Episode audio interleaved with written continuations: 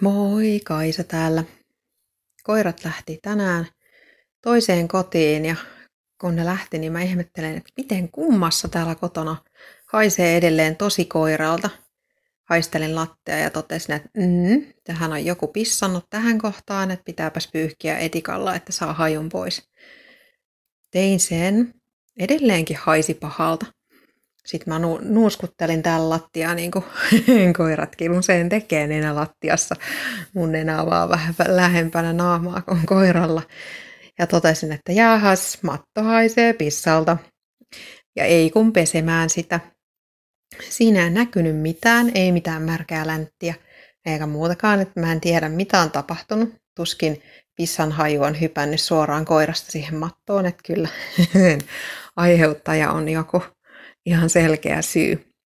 Mutta tämä sai mut miettimään sitä, että kuinka niin kuin elämää kuvastava juttu on se, että, että sä huomaat jostain pienestä vihjeestä, että joo, joku ei ole nyt ihan ok, joku ei ole silleen niin kuin aikaisemmin, joku ei ole silleen niin kuin haluaisin sen olevan.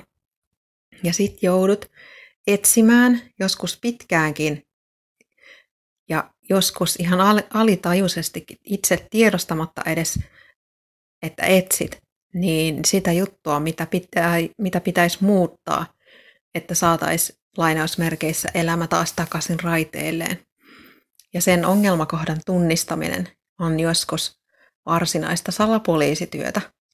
Että se syy saattaa vaikuttaa, niin kuin tässä koiranpissa asiassa, olevan jossain muualla kuin missä se oikeasti on. Ja vaikka sä korjaisit sen, sen kohdan, joka näyttää olevan pielessä, niin se ei kuitenkaan vielä poista sitä ongelmaa, koska se ei ollut se ongelmakohta. Ja sitten vaan ihmettelet ja turhaudut, että mitä, mitä hittiä, että mähän tein tälle asialle jotain, että eikö se nyt auttanut.